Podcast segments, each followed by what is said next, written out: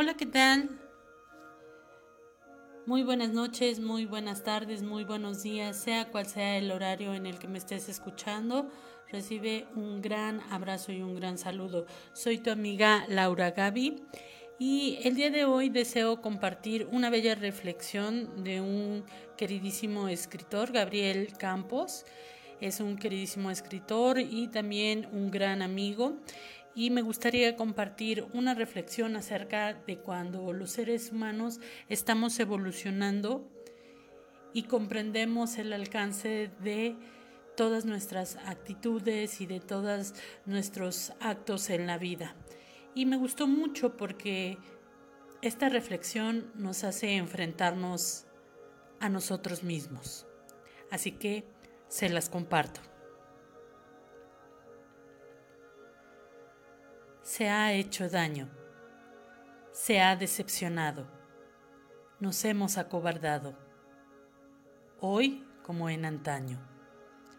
Ahora eso nos persigue, hoy somos la presa, el castigo nos distingue, la bondad no regresa.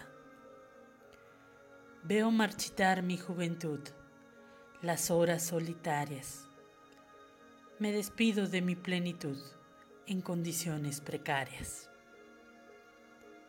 Parece es hora de pagar, es momento de recibir, es hora de cosechar, es hora de coincidir. Coincidir con el verdugo, el de andar tunante, ese del inexorable yugo y el silencio talante ese que carga mi faz, pues el castigo no viene de un antifaz, sino conmigo. Es momento de enfrentar las consecuencias pasadas, es momento de arrostrar las afrentas olvidadas. Creeré en aquel Fausto, el vencedor del perverso, aquel de semblante adusto, el que superó lo adverso.